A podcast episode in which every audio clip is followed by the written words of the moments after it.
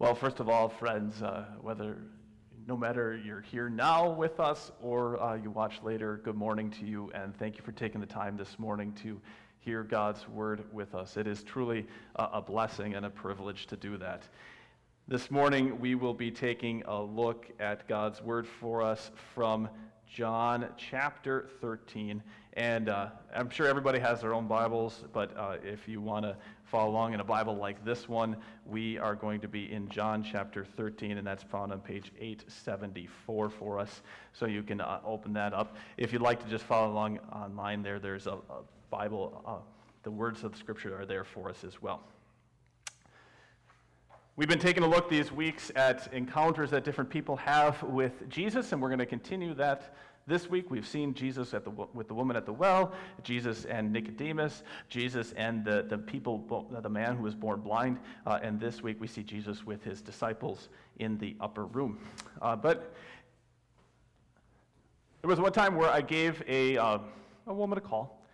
And we talked a little bit. I found out pretty quickly after talking to her that she had not really eaten much lately. She probably wasn't taking her, her meds.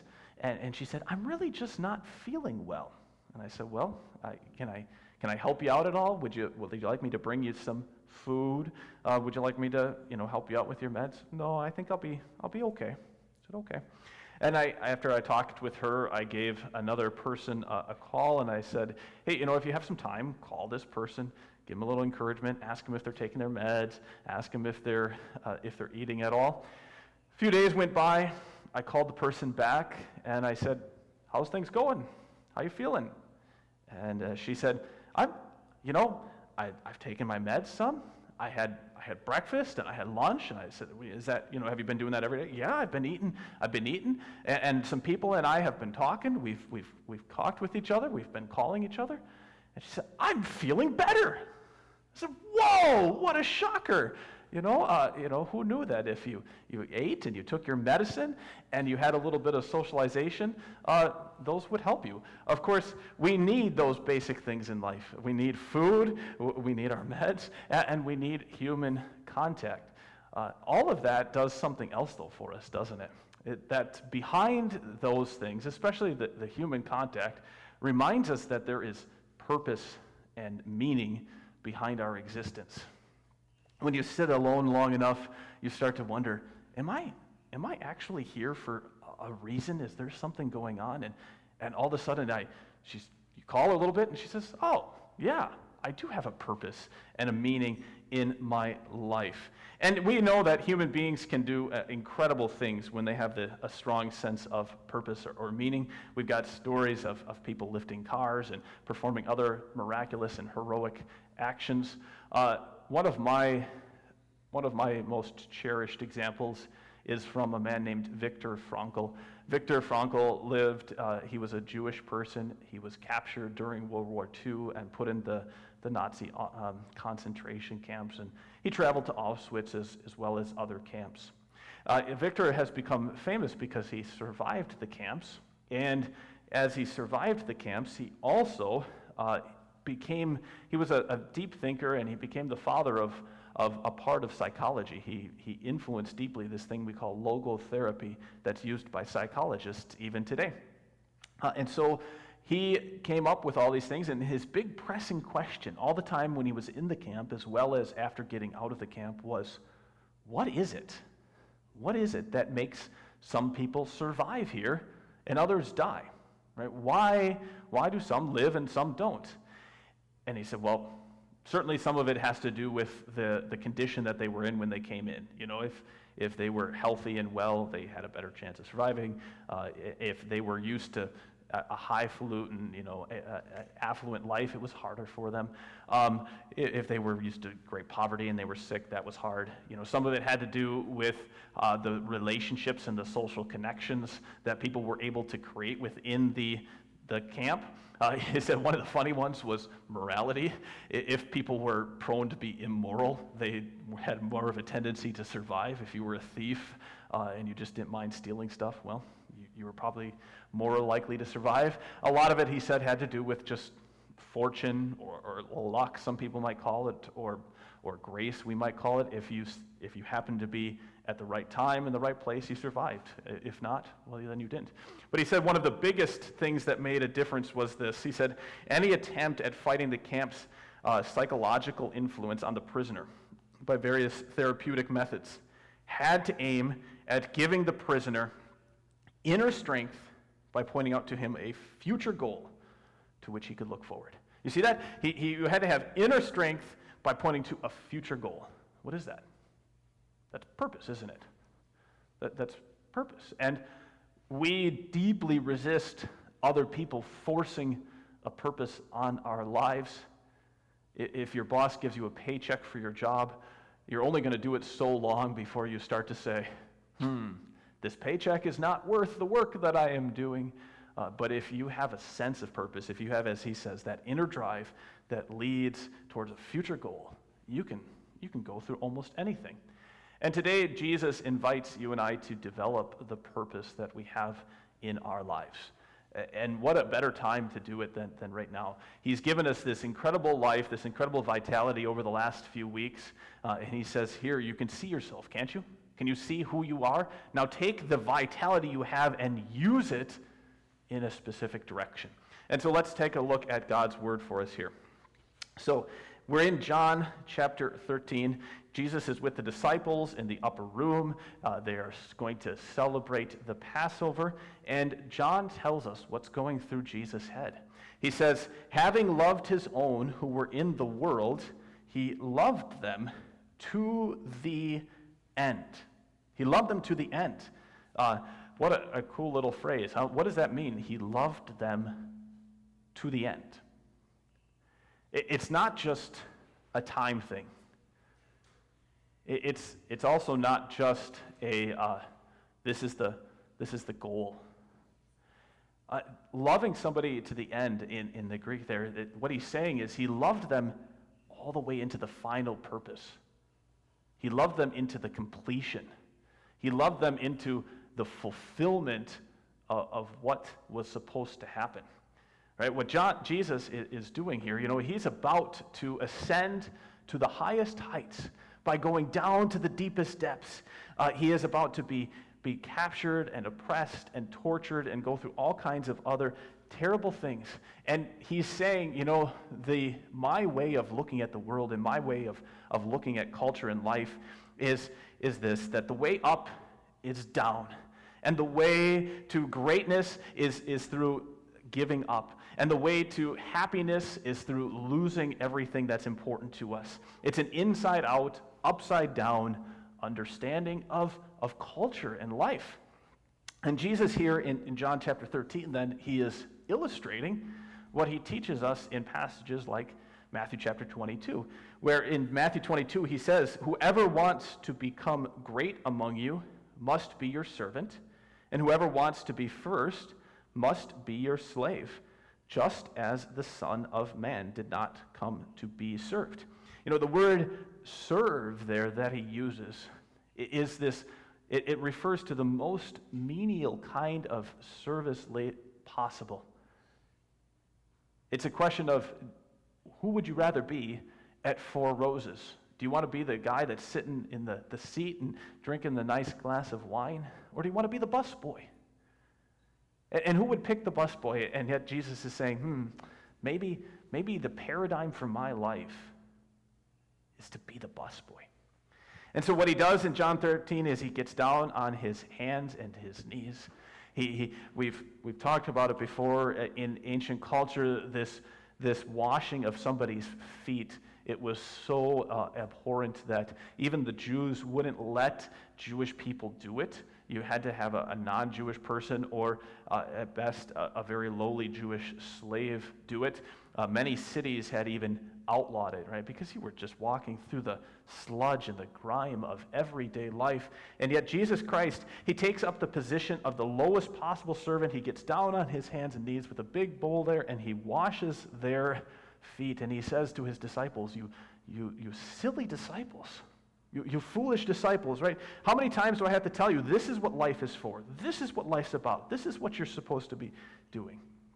You know, if, if somebody gave you a big, fancy complicated machine.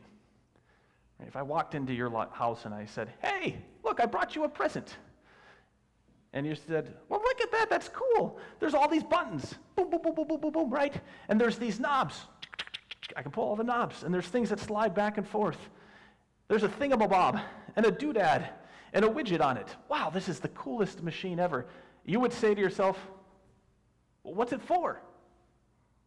What, what's it for? What's the purpose of this thing? And the only way to figure that out is to go and look in the manual or to go and ask the manufacturer and say, well, what's this thing supposed to do? It's got lots of cool knobs and widgets and buttons and sliders, thingamabobs and doodads, but I have no idea what the thing is, is for. And, and here's the manufacturer. Here's the manufacturer coming to us and saying to you and, and to me, you know what? You know what? Well, maybe we should think about it a little bit ourselves, huh? I mean, look at, look at you and I. We're incredibly skilled and gifted people. We're, we're running this way and that way. You know, we've got busy, full lives, maybe not quite so much these days as we have been, although I have to admit that this week has been probably one of the, the busiest in, in many weeks for me, trying to figure out all the things that I'm doing. You know, you got all of these abilities and skills, and and yet, isn't there a sense, don't you have a sense sometimes behind it all? That it's just for no good reason at all? Is there a purpose behind it? You know, one of the, the great authors uh, of our time, he says he's read all of these, these wonderful books from the greatest authors, and he says, though, that the works of all of the authors reveal the persistent need for meaning and the gnawing sense of its elusiveness. Right? As soon as you start to think about this kind of question, even more than six inches deep, you're in the area of religion and you're starting to say to yourself, What's my life for? What's, what's my purpose here? What am I supposed to be doing? And, and you look at yourself as a machine and you should be saying, What's my purpose? And, and the manufacturer, what does he say back to you? He says, This, this is what I'm living for. This is what you're living for. And one person put it this way kneeling love. Right? That's the first thing to take away today. What gives purpose? What gives meaning? How to, to somebody else's life? It's this kneeling love. Cool phrase, huh? Kneeling love. And Jesus puts it into action in two ways. So, first, we get this in, in verses 4 and 5, where Jesus says, He got up from the table meal, he took off his outer clothing, and he wrapped a towel around his waist. And after that, he poured water into a basin and he began to wash his disciples' feet, drying them with the towel that was wrapped around him. Right? And so Jesus is thinking about his mission, his whole career, everything he's doing. And, and the first thing, what is he, part of it, what does he do? He, he gets down. He, right, he wraps the towel around and he gets down. And, and, and it's, a, it's a picture of what Jesus has done from, from all of time and eternity. You know, the Lord of the universe, the King of heaven and earth, the one who through whom all things were made, he gets, he gets down into your life. He gets down into our world and our humanity. It's what we sing in the great Christmas hymn every year. Veiled in flesh, the Godhead see. Hail the incarnate deity, pleased as man with men to dwell. Jesus takes that time to get down into our lives, you know, and that's a, that's a lot harder than I would even like to admit. It's, it's an impressive thing that he does. I mean, just think about even the simplest act like listening. Listening is, is probably the, the easiest thing that we can do to somebody else, except for maybe handing them a, a glass of water. But it, it's so hard to do it in a way that gets into somebody else's life. I, I, this week, you know, I spent a lot of time on the phone, and there was one conversation. It was so bad, I felt terrible afterwards. Call this person, and somebody, I think, walked into the room or something like that. Uh, as my, my phone went off with another notification, something to, to pay attention to, a text message or something like that. Uh, and then there were some emails coming in that I had to take care of, and there was an order to do. And this person is sitting there talking on the phone, and I'm going, uh huh, uh huh, right? And I, I have no idea what they're saying at this point. I'm just going, uh huh, uh huh. and, and and I, I then finally say, okay, Pastor, well, you have a nice week. Thanks for, thanks for the talk. It was good to talk to you. And I was like, oh, yeah, right, goodbye. Thank you. Thank you for talking. You know, I didn't spend any time getting down into their life, did I? Uh, Not at all. I, stayed in my own world, I stayed in my own life. I, I didn't get down into their life. You know, and, and right now, I'm so thankful for all of the doctors and the nurses and the paramedics uh, and the, the hospital assistants and, and the administrators and everybody else who is getting down into the lives of other people, into their sickness and their messiness. Um, thank you very much for doing that. And would you join me in, in thanking them, both right now in, in your heart and also when you have a chance? Uh, thank you so much for doing that.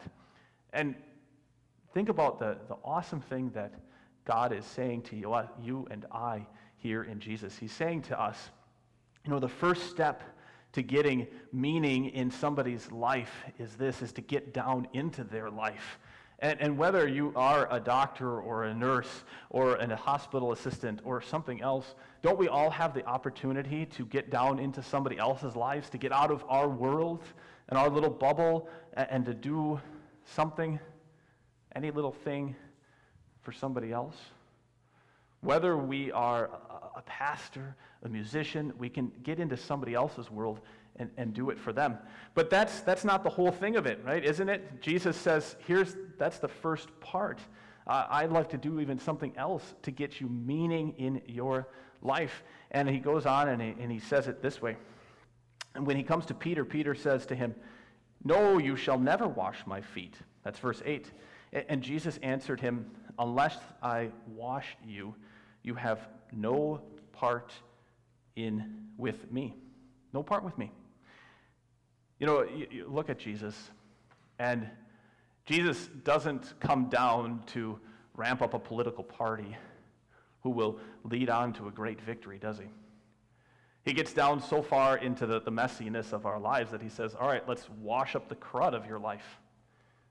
I'm going to wash this mess and this junk of your whole life onto myself so that your life has ultimate meaning and purpose.